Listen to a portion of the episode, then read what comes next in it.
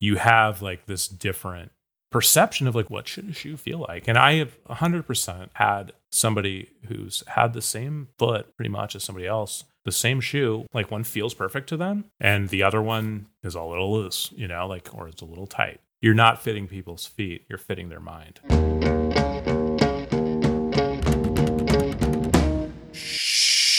Shoecast. Hello, hi, hello. Welcome to the Stitch Down Shoecast, where we talk quality footwear, how it's made, and all the things we love about it. I'm Ben from StitchDown.com. Ticho is currently at Wegmans, just asking random people if they are in fact Danny Wegman on a secret shopping mission. One might be. We'll miss you, Ticho, but uh, this is obviously hugely important work. Godspeed. Today, I'm going to be chatting with Shuyler Mowe, CEO of Nick's Handmade Boots the Spokane powerhouse that's been making fantastic work boots since 1964 and has really ripped onto the lifestyle boot scene kind of in the last three years or so since Shuyler took over for his dad, Steve Mowe, right at the start of the pandemic. Great timing, Shuyler. You really made it easy on yourself. Before we get cooking there, we have a sponsor this week. It's Taft, whose very exciting new stitch down line of Chelsea's and service boots refers to the construction style they're using, not somehow turning uh, Ticho or myself into an actual boot. Many have tried before, doesn't work. Anyway, check out the Stitch Down line at taftclothing.com. And if you dig the shoecast, we ask you so humbly to support it by becoming a member of the Stitch Down Premium community and the Stitch Down Discord, the place to have insanely in depth, but generally pretty darn cheery discussions about boots, shoes, leather, the industry, and more. Sick of getting all worked up for a new pair, which just ends up being the wrong size? The Stitch Down Discord has got you covered. Oh, yeah, it does. Uh, with our sizing questions channel, need to sell off the dozens of boots that you bought in the wrong size because you weren't hanging out in the Discord sizing questions channel? Well, say hello to our no fee marketplace channel. Anyway, this place is great. There's so much more waiting for you, including the warm feeling of knowing that you, yes, you, help this shoecast keep going strong. See you in the Discord. All right, let's get after it. Shuyler Mowe of Nick's Boots. What's up? What are you wearing? I'm good, man. How are you? I'm quite well. I'm quite excited about this. Fellow podcaster. Good to hear it. I have a couple different pair, but I really wear these like 10 year old Builder Pros like almost every day. Full height. Yep, 10, 10 inches. No shit. It's a great boot. You know, we say it's the boot that kind of started it all for us. So uh, that's not really true, but you know, it's a good slogan. what else is in the closet? I have some travelers that I resoled to a unit lug once the crepe went through. That's actually in like a tobacco leather from Seidel. I've got some like really weird blue ink Roberts that are frankly a little loud for me. I don't know. I have like a Predator Orange Falcon. Got an old Walnut Robert that I've had resoled a few times.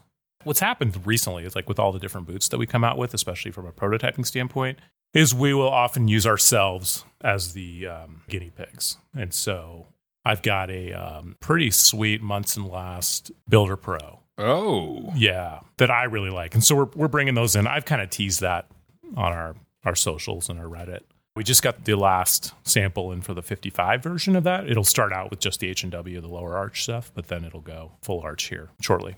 Wait, so it's Munson front on your last? Yeah, it's got a little narrower heel. You know, I think the 55, it's a great last, but you know, all lasts don't work for everybody. And so I think for especially those people with maybe a wider forefoot and maybe a little narrower ankle, a little, little narrower heel, this is really designed for those, for those people. Yeah. I mean, in terms of lasts that are supposed to fit everybody, here's Mr. Munson coming, right? Yeah. And it's something different. I think like we're just kind of building out the profile, you know, that we can accommodate. I think they look cool too. It's really a foot shaped last. So I think that'll be appealing for a lot of people that, that are faithful to Nick's and love high quality footwear. I love some Munson. I don't think we should be ashamed of the shape of our feet. I wear Birkenstock Bostons too in the summer. If you've got frog shaped feet, you know, the Munson might be for you. If you can swim really fast, the Munson might be for you. I went to high school with a kid with webbed feet, and I met him when we were like seven in swim class, and he's like, check this out. When I was seven, I was like, oh, yeah, cool. Shout out Juice. What's up, man? I Hope you're listening. and then like when they when you took that class on genetics in high school, they were like, "Does your earlobe drop or not?" Same with the webbed feet people. What'd you find out about yourself? I have one webbed foot my second and third toe. Oh, yeah. damn. Second, second from big. Here I am all these years later still jealous of somebody with a web foot. Yeah, but it's like one set of toes. So that's, it's honestly, it's a little incongruous. All right. So you, despite owning a company and being able to sample everything in your size, you don't seem to have the hugest collection. I respect that. Like wearing those 10 year old builder pros that have surely seen uh, at least a few soles over the years, lacing them up every day. That's cool. What's everybody else wearing around the factory? What's the vibe over there? You know, Chelsea is kind of surprisingly popular to me. I don't really know why I say surprising, but it's been picked up a lot. I think people really like the, you know, the the slip-on component. The big trend right now is either very light beeswax or no edge dressing. So just kind of that straight up natural leather look. That's very popular as well. The cypress charcoal that we already sold out of, that was a very popular pick as well. So I was listening, and let's just get this one out of the way. You have a podcast now over at Nick's. You're coming for us. It's very threatening. I kind of like it. I was listening to maybe the most recent episode today where the natural edge versus beeswax was on there with Luke, the Q&A episode. What's going on there? There seemed to be a little we have to clarify. We have to come on this podcast to talk weeks to maybe a month later after that episode airs just to clarify things from your own podcast. But there seemed to be a little dissent as to whether like a, a pure raw edge was even a possibility from like an MTO standpoint. Well, we don't offer it. I mean, it's I don't really know why not. Yeah, what's the concern? There's nothing. No, it's just you know like never attribute to malice what you can attribute to maybe stupidity is too strong of a word, but Oversight. Miss oversights. Yeah, there you go. But no, like Lucas, he's our merch manager. He just like did it. Everyone at the sh- at the shop gets one free pair per year from the production floor to the sales staff and that kind of leads to I think a lot of creativity. You know, if you're if you've been there for 3 or 4 years, like a lot of, you know, people have been there at least that long, you you start to accumulate a lot of boots and you want to mix it up. So actually some of our best models have come out of that. Aldert Torres came up with that. He's one of our sewers, and he's like an interesting dude. He like does Letterman jacket repair on the side. So obviously very very skilled guy and and you know into unique things. And so he he kind of came up with that that height and that sole combo. There's no reason why it's not possible. So I don't know why Grant was saying that because Lucas clearly has no dressing on his boots. Well, Lucas is causing all sorts of problems because his Thunderdome boots, every time I post them, people are like, I'll just buy these. That's Luke Larson, I think. We have three Lucases, which I'm going to have to make a policy on that that's too many. Clearly. We might have to cut this out. Sorry to all Lukes. So, I mean, it is kind of funny. Like, we have literally a standing policy that you cannot post a boot that is not available on the website to social media Sorry. because, well, I mean, get people get upset and like, I'm, I'm, I'm the one who's post- I'm the one causing all these troubles. but guess what? It's, you know, just pure market research and no, it's fair. believe me, know. they want it. Yeah. Now, so we talked about that today, like opening up more of the Wickett and Craig options. I feel like, you know, the way we do toe caps, for example, or the pull on boots, they just consume more leather. And so I've been hesitant to offer them at their true cost, you know, which would be like another 150 bucks or something like that. So now all of a sudden you're talking like $800 for for a pair of Nicks boots, which is a lot. But I think we're just going to going to lean into it. I've kind of talked to some of our customers on Reddit and and they're they're into it. I think we'll go ahead with that. The big like request is the mock toe and they just like the leather is so dry and so like the mock toe stitching machine will literally like cuts through it. It doesn't have like the moisture content to have all those holes next to each other. So we're still working on that one. That makes sense. But yeah, I mean, it, it's beautiful stuff. I have a couple pairs of boots uh, in Wickett and Craig harness, both of them. And it's fantastic. And it feels stiff and tough. And I imagine you guys use a heavier weight. Both of mine are uh, made by one of my Indonesian friends, Rizky from Onderhood. And this stuff's like five, six, maybe. I don't know if you're using something heavier, but man, it, like it starts moving right away, and it's always like a little scratchy on the inside, especially if you're obviously if you're using it unlined. But fuck, man, nothing breaks like that. It, like it doesn't break. It's just it's perfect. Size properly. Size properly. Yeah, we'll go six seven usually, and like the double stuff that we we kind of helped develop with Wickett. You know, I don't know. It's a tie between that and the Latigo for I think the most interesting leathers that we carry. They just from a patina standpoint, like. But the double stuff is really really great. But so is the Latigo. You know, like you get those like stretch marks, you know, running up and down, and they just kind of age really nicely, and they've got a ton of variation in the in the leather and the color. The tan Latigo, I think, is some of the best work we've done when I kind of see those out in the wild. Yeah, I think it's cool stuff, and you know, not none of this stuff was ever designed to be a boot leather. It just happens to work beautifully for it, which I think is pretty cool. Double stuff probably different, but the Latigo, the bridle, all that. You know, you talk to Wickett. So when they first broke into the, tried to break into the shoe game, they were working with like big brands. I won't name names, but you know, you you would have heard of them. Maybe they've been in some rap videos or something. But they're used to a very uniform appearance in the leather. And you know, they have these like QC standards and everything like that. And Wickett just doesn't work very well for that. You know, you need somebody who's hitting, I think, a price point and a story that is like, this is like heirloom, maybe too strong of a word, but this is something that you're going to have for a long time. It's going to become interesting it's almost a conversation starter. And like the way they do things, I think is a perfect fit for that, but not for the guys that require like a high degree of uniformity in their leather. No, I mean, you can't do it. It just doesn't work. So I don't know. More for us, I guess.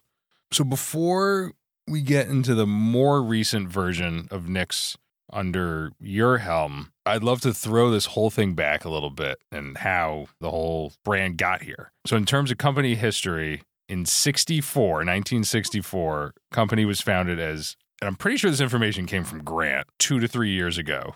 So we're going to say that it's perfect, rock solid stuff here. As Nick's Shoe Shop by Nikolai Belushin. Bakusin, I think. Bakluz. Ah, see, that was a Grant pronunciation. I even have Lou capitalized, and I got this from a doc from two and a half to three years ago. Now I'm wrong on this on record, so that's I don't know. we don't have a recording of it. This is this is all guesswork. Anyway, it's just the whole thing is the, is the craziest story that I've heard. That this guy Nick was in a prison camp in World War II and essentially escaped and walked at night, staying on like random farms for nine months or something in boots that he probably made and at the very least repaired himself on this journey and then gets recaptured and then the war ends and he gets shipped to New York and then ends up out in Spokane.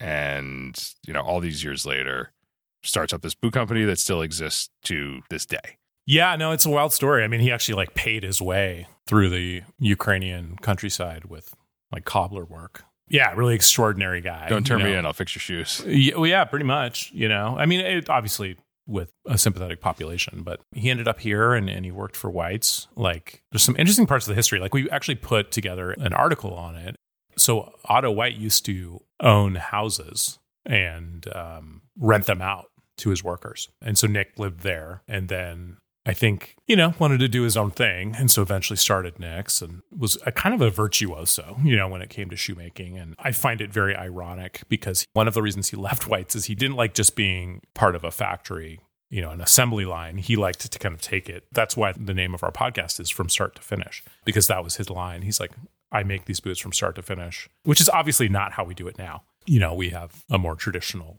step by step process, but he just loved making boots. Like there's stories of him even after he retired, just popping in and, and not even just to Nick's, you know, he would go to like work with Leonard at, at No Name Boots. He would go into Whites and help out. Just really loved the craft and loved making the shoes. Love it, man. I mean, hell of a way to start, still bearing his name. And then tell me if I'm getting this right. Nick sold it to Gary Myers in like the mid 80s. Yeah, that was kind of an interesting story. Like that was when I, I would say they started really getting into the fire business. Uh, oh, interesting. So what was it before that? I mean, it'd be like your local cordwainer. If you needed a work boot, you would go down there and um, you know he would make it for you. But then they started to try to chip away at White's you know hegemony over the over the firefighting business and made some progress. So like that was kind of an, an, interesting thing because like Nick wanted a Leonard to also be involved. It's a no name boots guy. So they kind of did that together. And then like some of this, I will be totally upfront, is kind of pieced together. So we've interviewed Leonard, we've interviewed some of the children of Gary. You know, there's no like archivists or anything like that. So we're kind of working back from maybe some hearsay, but uh, that's that's kind of our understanding. So then, yeah, it goes to Gary Myers, and that's when they start making the wildland firefighting boots. Interesting, because a lot of what I understand about the Gary era is that it was also rodeo time and Western, and then and they made Western boots. Yep. And was it full on cowboy boots or more packer Um, no, I mean they were full on. Like we still have some sitting around, and they'll have like the embellishments and like ostrich skin wings, you know, on the side of them, and they're cool. Like it's interesting. Like we still have some of these lasts hanging around. Shameless plug here, but we will have like a Roper style work boot coming out this year. Good. Uh, it's not like a dress cowboy boot. It'll be very, very work focused. I'm getting more just interested in Western boots you know, period. We ran a great interview with Lisa Sorrell, who's kind of an icon in the space. And yeah, it's one of the American styles of, of footwear making, right? I would say cowboy boots are probably the purest American footwear. It's kind of like jazz with music, right? It's like the only truly American form. And like our boots descended from whites, and that's like a very Northern European, German heritage. And it obviously has evolved over the, over time. And and sure, I think it's very authentically Pacific Northwest, you know, born out of the logging industry out here. But yeah, I mean, a cowboy boot, nobody else really developed them like anything equivalent, I think, in at least that I know of, you know, outside of the US. No, no, no. I mean, that was that was and it's not just the look, you know, it's the construction, it's everything. So yeah, it's I mean it's cool to have that as part of the Nicks history. You know, hopefully a little bit of the future. I'm pretty game for that. Quick sidebar away from Nicks. You mentioned no name boots, which and Leonard, which I know a little bit about, but not that much. Like, what's the story there and the connection and all that? Yeah, I mean, he worked at Nicks back in the day, you know, like the 80s, 90s. He's got his own, I think it's a one man shop, you know, and he'll make very elaborate boots for people out here. I definitely encourage people to check them out. It's not like you can go online and buy them, you got to be here, you know? So, um, you know, he's been an actually a really great resource for us. So, you know, I think for me, there are definitely pros and cons of coming into the boot industry, maybe later in life. One of the pros is that I get to learn a lot from these other sources. And Leonard has been really gracious with his time with us and uh, has, has helped us kind of uncover some of that heritage and help translate that into current products that, you know, we'll be launching in the future. Love it, man. Good on Leonard. You know, there was the Petrillis, so like Frank Petrilli, his brother, and that was also a big focus on fire in the 90s. And then we got to Dick Hosley in the 2000s, and then my dad bought the business in 2013. That 90 to, to 2013 period, we don't know a ton about that time. It is kind of an interesting dynamic, like where you have five different owners over the years and the business changes to certain degrees, you know, throughout that transition. And um, it's got a lot of heritage, but you know, maybe not as much continuity. I mean, that's the interesting thing about it, right? It seems like everybody has some sort of spin on the brand and the business and the product. What's your spin so far? I want to make the best boots in the world and I want to offer the best customer experience in the world. Period. That's really our goal. Customer service especially I don't think was a strength of the PNW boot industry in 2020 when I took over. And I saw that as an opportunity to, to differentiate. So we've really invested in people to service the customers and also, I'd say, like, you know, policy changes. 2020, you know, you couldn't do like returns for a lot of these. You got your custom boots and like they didn't fit. It was almost like your fault, you know, like you measured it wrong or something like that. And I remember coming into that and just being like, this is kind of crazy. The amount of consideration that already goes into purchasing the product is very high. So how do you make that more seamless? Like, I don't know. I don't want to like toot my own horn or anything like that, but like we came up with the buy with confidence program. And I believe we were the first to offer that. And that that is now fairly ubiquitous across the niche. We want to expand into adjacent products that can you know, benefit from our construction techniques. The tactical boot, for example, the mock toe, the Chelsea, the hiking boot, you know, the Ridgeline, the waterwork. Nicks was relatively static, I would say whether that was sole options or more leather options or minor construction differences like you might see with the 360 stitch down versus 270. We've developed a lot more expertise over the last pretty short period of time. And not necessarily me, but you know, I'm super fortunate to have people who've worked at the business for like 20 plus years, you know, so they know a lot about shoemaking and they're excited to to kind of come up with new things. Product quality and and customer experience are really focus number 1 for us. So you mentioned uh, at least five styles. I had a list here: Chelsea boot, tanker boot. Oh, tanker, sure. Side yep. zip, mock toe, the new river. I mean, this this is like a long list. I don't know if they were pulled out of the vault or whatever, but it seems like they've all been developed in like the last three years. Like, how do you manage that development cycle? It seems intense. It is intense, and I think that's one of the benefits of having a factory. So I, I used to work in product development before I came over, and we were sourcing stuff in China, you know? And so like this was like outdoor textile products, like covers and umbrellas and hammocks and stuff. And so you would do sample requests, but you'd have to wait six weeks for the thing to get made and to make it across to travel to to get to you. And you know, that's like the typical American product development experience for anyone in that industry, right? You have long development cycles because there's just a lot of delays in terms of getting the sample runs in. Because we have the means of production here, you know, we can be pretty flexible and come up with new things pretty quickly and you know, I think that's a, a, great thing about our product is all the boots are made the same way. They're all stitched down. But you know, like you can add different soles to them. You can add different characteristics that make them more appropriate for certain tasks. And we've just gotten a lot better at it. The Sierra sole, that was probably one of the harder things we've done. And it'll sound like kind of silly. And probably to like more established boot brands, they'll be like, really? That was hard for you? But like we had to figure out a new way to glue it. Our existing gluing process was not good at getting polyurethane and rubber to bond. And when we first launched the development, we were going to buy this sole that Vibram made that was pre-glued. It was already assembled. So it's got like a foam layer and then it's got the rubber bottom. And then Vibram, I'm sure you've probably heard this from everybody, is having like a hell of a time with their own production and, and labor issues. And so they're actually like s- slimming down their product offerings. And so our sole that was going to be used on this model got axed mid development. And so we were scrambling and ended up actually buying some like new heat activator machines that would get to the required temperature to make them bond. And it was a lot of trial and error, but they work great. It looks like it's awesome now. Those are the things that I think we are going through the process of and learning, which makes it possible for us to do these different projects. So this is another story that I was I was told by Grant. We're going to believe this one because it's it's too good to do otherwise. Years back, I, I have no idea when, a logger who may or may not have been named Robert walked into the shop and asked for a pair of boots that his wife would let him wear to dinner. And so whoever was in Nick's took a six inch Ranger boot, apparently, put on a slimmer sole, bam, Nick's lifestyle, the Robert boot. And that's what it used to take to get a new boot made. and now obviously it's very different. You know, a lot's changed since then in terms of, you know, the development cycle and whatever, and just like how Nick's is is thinking about things. And like it's it's pretty interesting. And let's pretend this story is true. Well, the Robert is named after my grandfather. Actually. God damn it. Um, but the rest of it's probably accurate. We actually had a longtime employee who since had to retire due to a non bootmaking related medical condition, but he helped us develop those patterns and you know made them work for a six inch profile versus the 10 inch black boots that we you know were 95% of what we were making.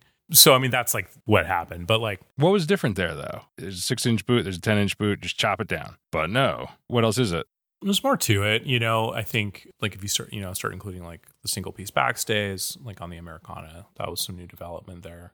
Starting to experiment with different top options like rolled cut that sort of thing. I mean, there are some different like scaling. So, like, that's something I think we've gotten a lot better with. So, that's literally like proportioning the various parts of the pattern so that they they fit proportionally like from like a size 6 all the way up to like a size 14 what has that overall launch into the lifestyle space been like? You know it's been great. I will say like we are still majority work boots. What's the breakdown? Uh, we're about 65 35 okay. You know, the heritage space has definitely been growing. It's a different market. There's a strong desire to kind of fight against the seasonality of the work boot and, and fire market. You know, having a, a heritage brand really opens your your sales cycle up in the later part of the year, you know, for holiday, like traditional Q4 retail season. And so that's been a big help, just kind of smoothing out the operations. It's been a great time. You get to talk to people like yourself and get exposed to a different side of the footwear market different leathers. We like buy a significant amount of leather from Horween. I remember like that's relatively recent, you know, where they'll actually like get back to me about something, you know. So like we um, become meaningful to some people. So that's made the development process a lot easier. And um, the Wickett thing is awesome. It's been kind of steady, the growth, but like it's a nice part of of what we do, and I think really lets us offer a different offering to people beyond you know your typical CXLs, Predators, and dress leathers what else is different about the mindset maybe or or or what's going on in the factory like you mentioned that it's kind of the same chassis i like the way you put that but obviously these finished products are, are different. I don't know what's coming through custom, you know, which side's kind of stronger, but did things have to change over the last three to five years in terms of not just what you're ordering, but how things are operating? It's been an interesting dynamic and it's it's made our work boot construction better too because when you were making black boots with black thread, maybe, you know, you could get away with some stitching that was a little wonky. You know, not that we would do that on purpose, but for years that was I think how the space operated. But obviously now that you're doing, you know, different colors and um, people are buying them for different reasons, you have to have an attention to detail. You know, the nice thing is, is they, they are all made the same way. So like, well, if you're going to make your natural CXL sewn really well, well, why not do that for your work boots too? You know, and so we do really have a focus on QC. Obviously, we can always get better, but that is something that I think we take a lot of pride in. It has like changed, I would say, maybe how we operate a little bit. Like, we don't do piecework. We do have team level production goals, but we don't pay by the piece. I mean, it's going to be a hot topic, I'm sure. We think that if you have give a bootmaker the time to kind of focus on a product, it will make a difference in maybe how, how cleanly it comes out. So that's kind of a purposeful thing that we try to embrace and instill in, in our bootmakers. Why is that a hot topic? Piecework is a very popular thing in the boot world. There's a guy named um, Cruz and he has a shop named Cruz Boots. He's a very older gentleman, and I think he's kind of towards the end of his career. We've talked to some of these other guys who've been in the boot industry for a long time, and they all swear by piecework. You know, there's this kind of belief that like if you're not paying people by the piece, then they're not going to work that hard. And I don't think that's the case. You know, you know, there's pros and cons to it for sure. But if you're incentivizing people to get the most things out in the shortest amount of time as possible, just seems to me like that's going to lead to some behaviors. So, what's the alternate incentive, I guess, that you're offering? You know, I mean, we have a baseline production goal. If we meet it, that is a certain percentage of the salary as a bonus paid that month. If they exceed it by a certain number, then that's a higher percentage. And if they exceed it again, then it's another tier. But that's basically how it works. It's a team goal.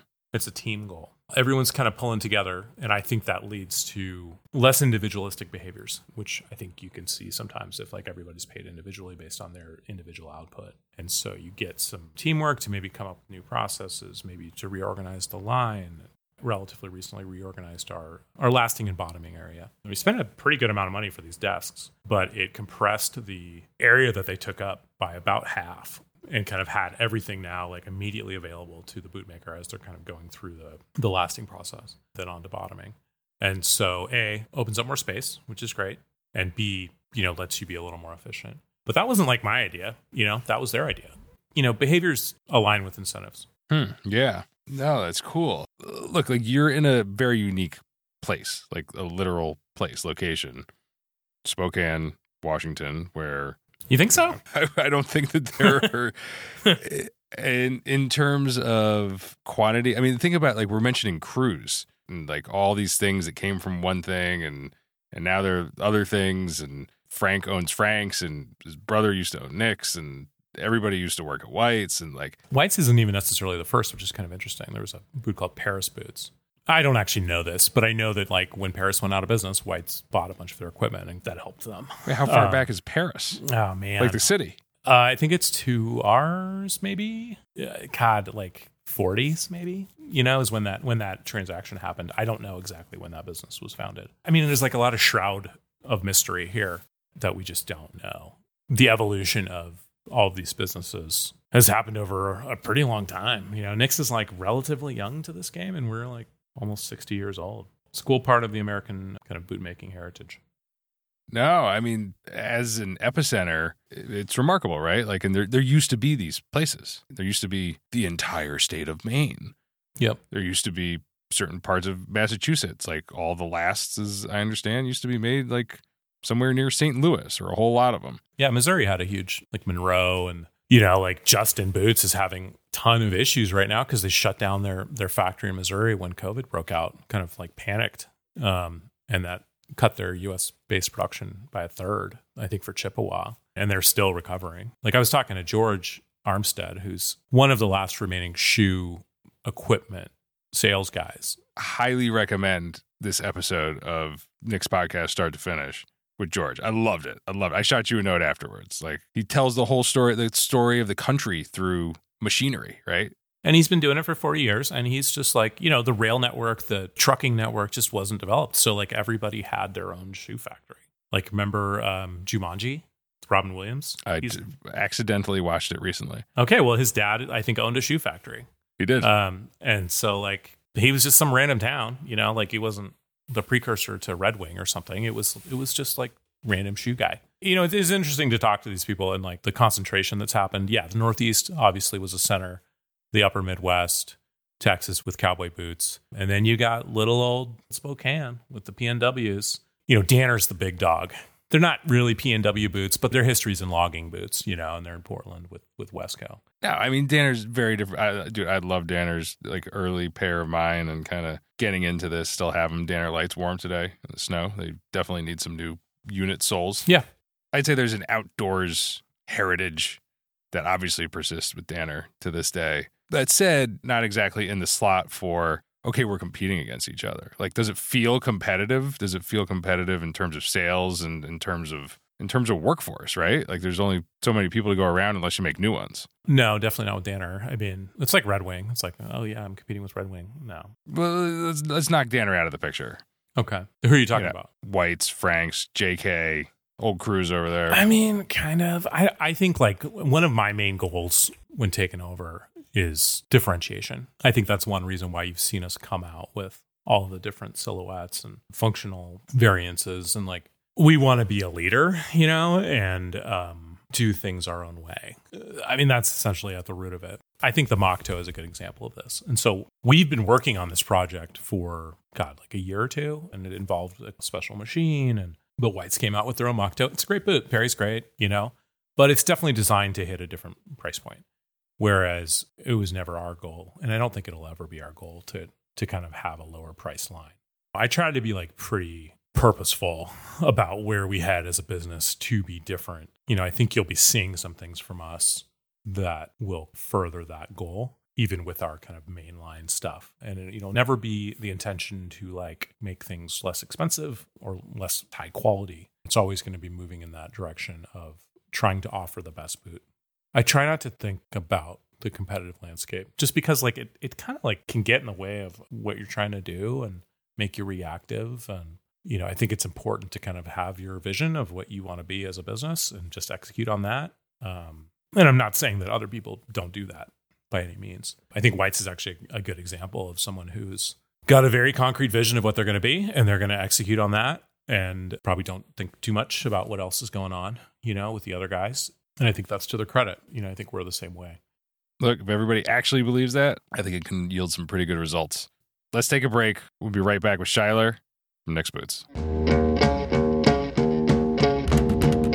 All right, Ticho, we're back. We're talking about Taft's stitch down boots. Taft, a brand that has done Blake, has done Goodyear well, is going in like a hardcore, true stitch down that we know direction. There's just simple stitch down, right? Like a Clarks Desert boot, real easy, super lightweight, about as old as it gets. And then there's like a really, really nice kind of heavy duty double row, build it up, stitch down. And Taft's legacy service boot is built like that, and the Legion Chelsea boots that we talked about last time. The legacy service boots bring me back to, you know, my first pair of Taft boots, the Dragon boot, right? Which was at the time kind of a new construction for them, a new foray into Goodyear welted footwear, kind of up the quality a little bit, up the ruggedness from the Blake stuff that they were known for exclusively at the time. Really did it for me. It brought me in as kind of a footwear enthusiast into the brand, got to know Corey, ended up, you know, working for them for a little bit. Are you compromised right now? I don't think so. I don't think so. Eh, I've, I have so much love for for Taft and for Corey, and had a good time. Had a good time working for Taft. I liked working there. Ran their store in New York. You know, met like a ton of their customers. It just always was like such positive energy. Then we would you know take like Polaroid photos of people, just like super jazzed up. who got to keep the Polaroid? You or them? I kept the Polaroids. Yeah, I have them in an album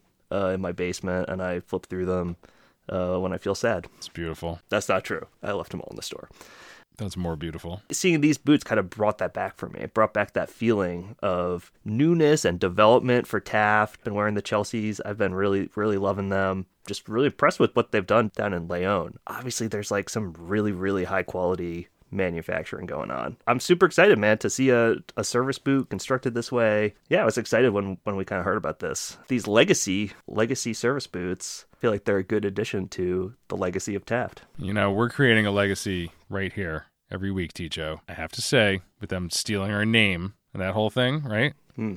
I'm okay with it because I think they did a pretty good job. I think the legacies have become entwined and boosted each other up. Oh, I think it's a double legacy boost. Yeah, it's a double legacy boost. Absolutely. And you know what else? Double stitch down. Mm, boom. God, it's all right there. It's all right there. And the boot, the legacy boot. And don't forget about the Legion Chelsea boot from Taft's new stitch down line. Go check them out, taftclothing.com. Back to the shoecast.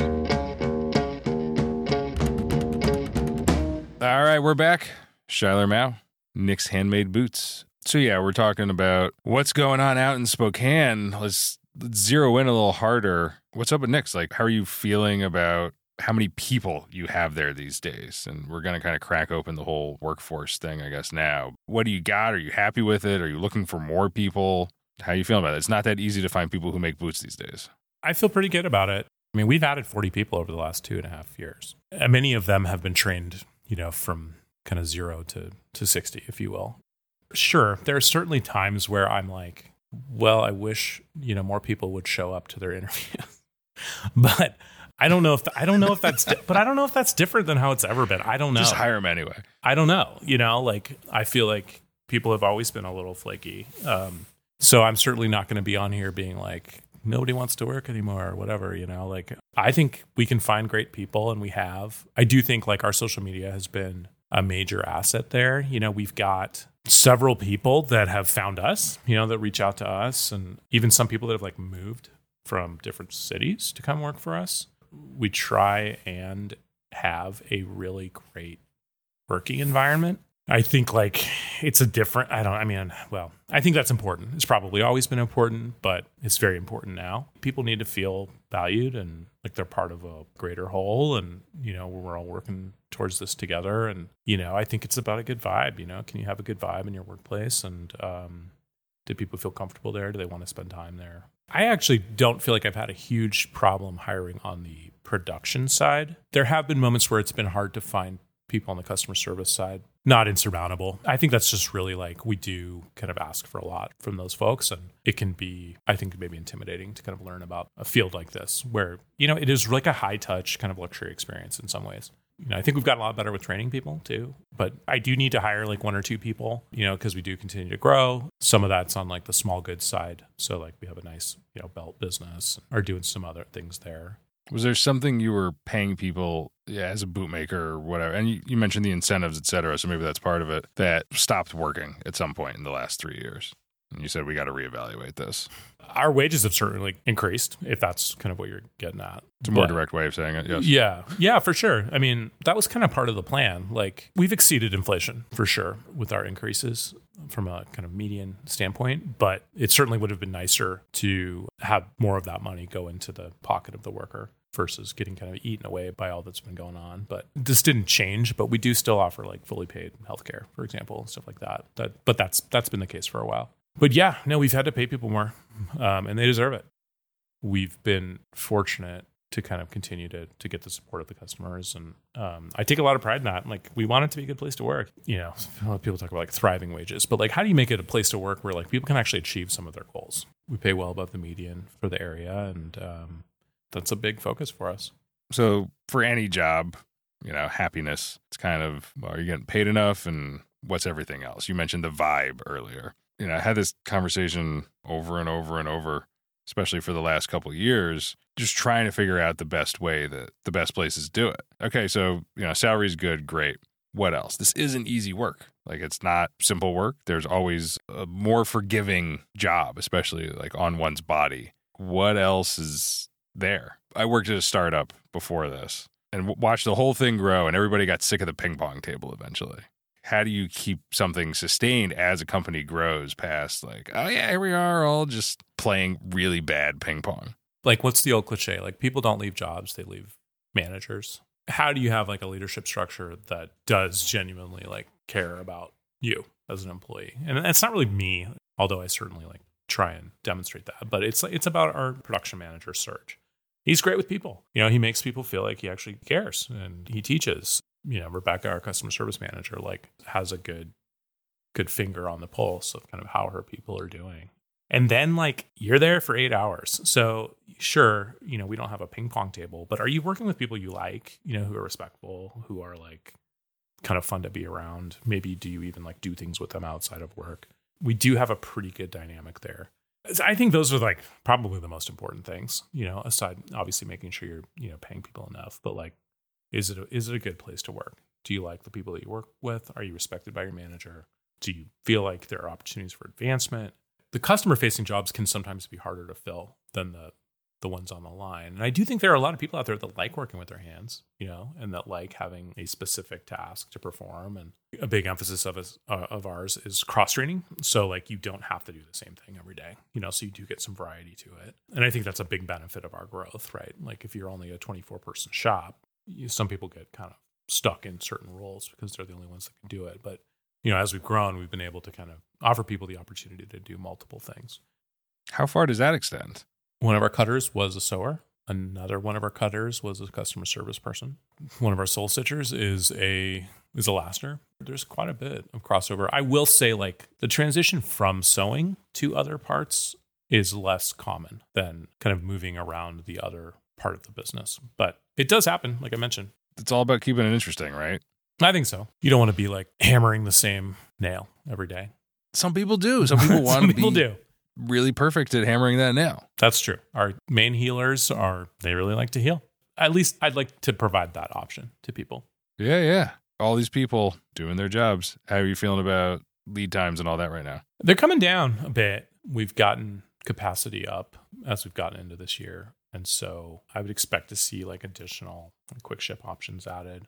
Uh, for the full customs, you know, I'd say we're still at like five to six months, but we have been worse than that, if you can believe that. I do believe that. I mean, I've seen what's happened the last three years. Yeah. So I obviously would not like to be at five to six months forever. So it is a bit of a tough situation, right? Because it's like, so you can, you know, how do you reduce your lead times?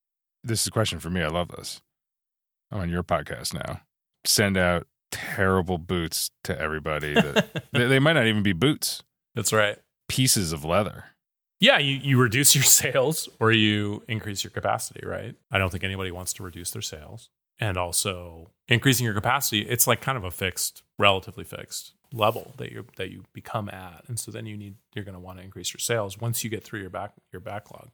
Maybe yeah, your sales will just naturally rise with shorter lead times. That's definitely possible. But it's like a balancing act, right? Like so, you know, people talk about book to build, which would be like a typical metric in our in any manufacturing space. And you know, a perfect book to build would be 100%, you know, 100% of what you make ships out. But we obviously exceeded that for a while, especially during the pandemic. But I think we're reaching some a little bit more equilibrium. I mean, some of those months were just crazy. Not necessarily top line, but just because of where we were at from a capacity standpoint. And so now I think we've you know we've staffed up quite a bit, as I mentioned, and we can we can put out a lot more boots um, these days than we than we did in the past. Well, I mean, it seems like keeping up with your, you know, marketing and content onslaught has got to be tough, right? I think that it's pretty safe to say between the YouTube channels, Instagrams, all the video there, you're not avoiding customers and and new customers. The podcast again, which is threatening this very podcast that you came on in some sort Never, of show of force. Like I don't know when when was that decision made to say yeah we're gonna film everything and we're gonna turn Grant into just like a front man for this whole thing and just and work the guy who probably has other things to do. It's been incredible, I think. Yeah, no, it's it's awesome. Just showing people what this is like to for me to sit down and say, "Oh yeah, yeah, Nicks."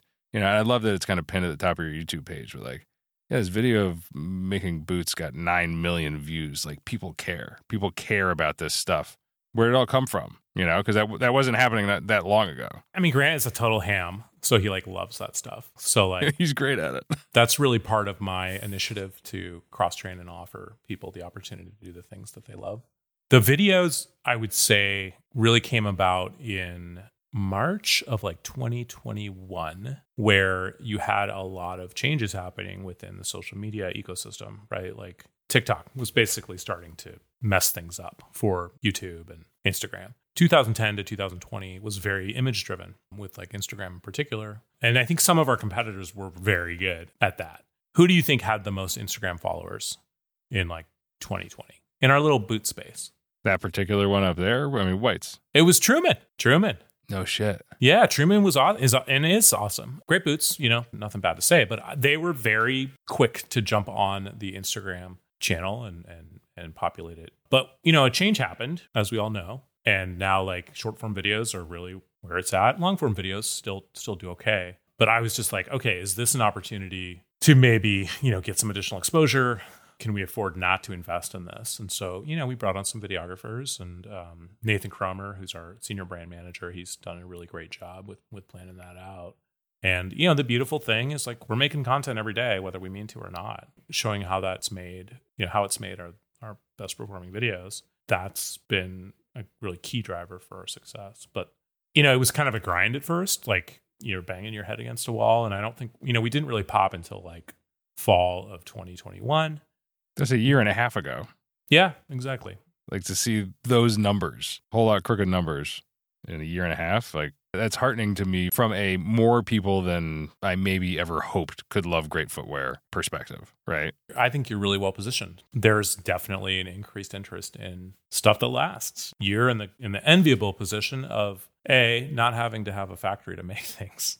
And B, you can hedge your bets and you can work with everybody. Only if they're good. That's a great spot. Well, fair enough. Thank you. We, we thank you for that. But like I think this the social media space has been transformational, but it's like changing again. That's what stresses me out the most is like how do you keep on top of it? How do you keep things fresh? How do you have content that resonates, you know, given changing tastes and you know people coming out with similar stuff and staying ahead of the of the tide. That's the hard thing about having a business. We've got to stay true to who we are, but we've also got to keep things fresh and knowing where that line is and, and actually doing like coming up with good things is, is challenging. Speaking of coming up with good things, are you actually, it's on the page, you kind of have to do it. What's your outlook, let's say, on building a pair of Shell Cordovan Builder Pros as a prize for the Stitch Down Patina Work Thunderdome? What do you mean? Is uh, a wearer going to be able to move in them effectively? Are these a pure showpiece. No, like most of the boots from World War II were made out of horsehide. There's nothing I don't think inherently non-functional. It's just super expensive, so people don't make work boots out of it. No, we made some. We've made some in the past, and they're great. You know, there'll be a showstopper on the line, that's for sure. I would recommend training your video cameras uh, on that shiny, beautiful leather the whole way through. We have there's a video on it. Um, I think we made some for for Weston at some point. Of course. Well, you know, as long as you kept them in one piece. Yeah. No. Well, yeah. They they I don't they were not for cut in half. Like I can't wait to see who wins those things. The 1964 Rough Out Builder Pros. I posted them a couple days ago. God, that stuff looks incredible. What was it like developing that stuff with Seidel? And also, how do you pronounce Seidel or Seidel? Um, I incorrectly pronounced them Seidel. So it is Seidel. It is Seidel. Yeah. Oh, good. Yeah. No, they're great. I mean, we they're our biggest source of leather. It took forever. Like it took like a year and a half. But you know, the goal really was to reproduce what did leather used to be like. You know, we had some boots that had come back like over the years, whether it was rebuilt and that sort of thing. And we were kind of just like, man, this leather in like back in the day, you know, was very supple. It was it was heavily impregnated with oils. And this was our attempt to recreate that. And so the brown was also kind of a riff on like that chocolate tannage, that chocolate color, maybe a little more red. But uh, lots of sampling, you know, and and so far we've been able to kind of keep it for ourselves, which is awesome. You know, that was part of our strategy. Is like let's offer two different tannages for the for the work boot line or the heritage boot line if, if you want that. And so we do have that like classic alpine tanned max support, which is you know stiffer, um, but I think some people may like that. You know, if they like a little extra support in the ankles or, or whatnot. Um, whereas the 64 is kind of going to be similar to like, but different, but to the oil tans that are used probably in the rest of the PNW industry. So you know we can we can kind of meet both needs. Beautiful man, it's it's cool stuff. I think it's perfectly appropriate for for lifestyle, especially that rough out. This guy's been working on, but fuck, they look good.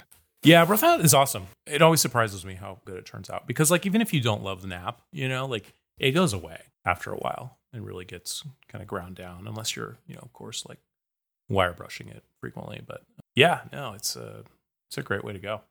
All right, I got to spring this one on you last. I have what I believe to be a well-founded, evidence-driven outlook that the Nicks 55 last and the Whites 55 last is not the same 55 last, or how you're building boots around it is just so different that it looks different and fits different. What are your thoughts on this? Oh man. Um the funny thing is I don't actually know that much about White's boots. Like I don't make them. Um, we tear them down, but I would say like we have done rebuilds on Whites for years and generally rebuild them to the same size. And I'm not aware of a ton of issues that came up because of that, but it's certainly possible, man. I mean, like the drift over 60 years could definitely happen. Like the patterns are different. Nick Blacusin, like he he developed his own patterns for the work boots. So I think it's certainly possible that the lasts were different, but I don't I don't know. We'd we'd have to maybe Kenny and I can get together and we'll we'll compare lasts to one another. I'd be very interested in that. Yeah, that'd be fun. But I'm not aware of of that being the case, but that it would not shock me. It wouldn't shock me either from personal experience and And honestly, that'd be cool. Like, you know, we want to be different. So well, um, yeah, and I think that So they are they are different, Ben. I'm I'm going to say that. Now. They are different, right? I'm glad that we established that. And let's face it, if they size differently, you know, I don't think it's anything for anybody to be ashamed. Nobody's saying you know, this one's better, this one's worse, but they do. They appear to be different, and in my experience, they definitely fit different.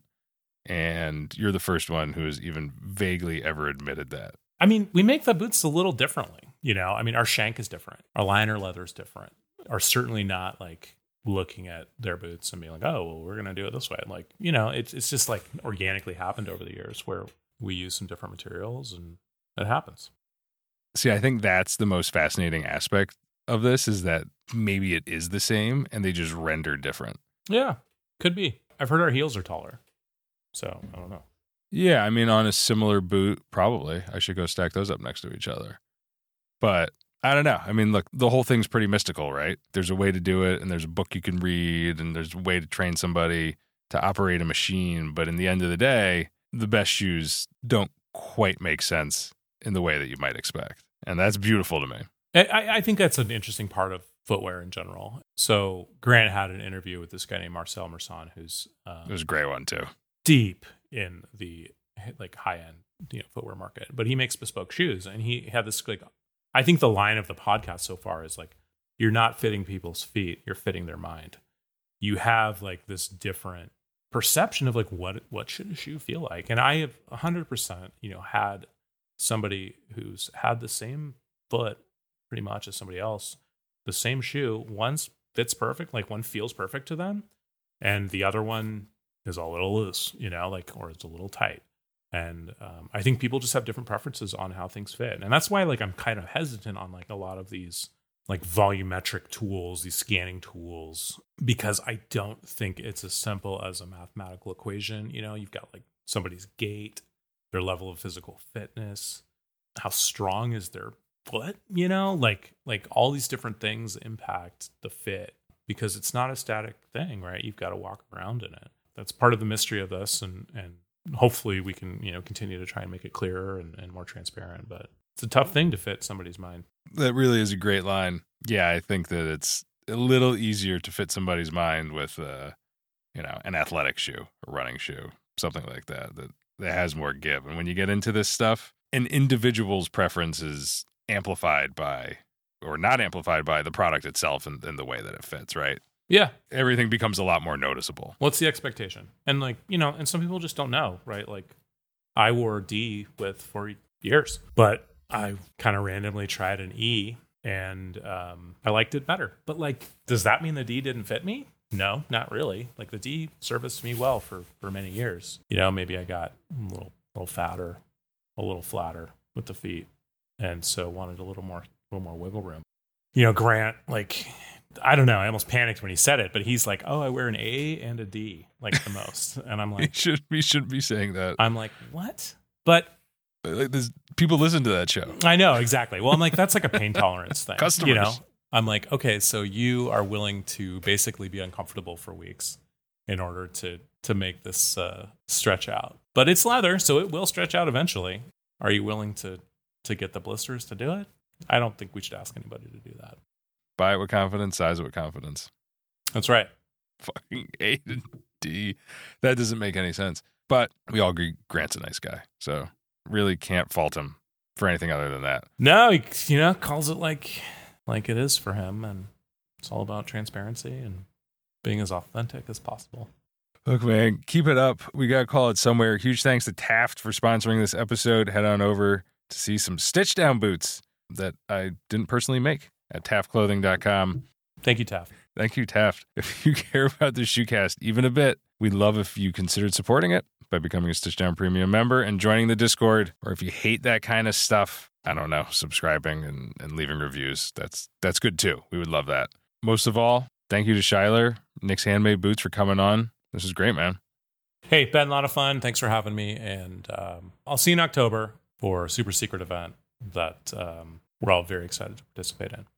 Yeah, we're gonna go all out, man, and uh, bring all our friends and other you know as many people in the boot world as we can, and support you, support us. But but I think like the most important thing is to make it a really fun event for people who are really into shoes. I think they're going to love it.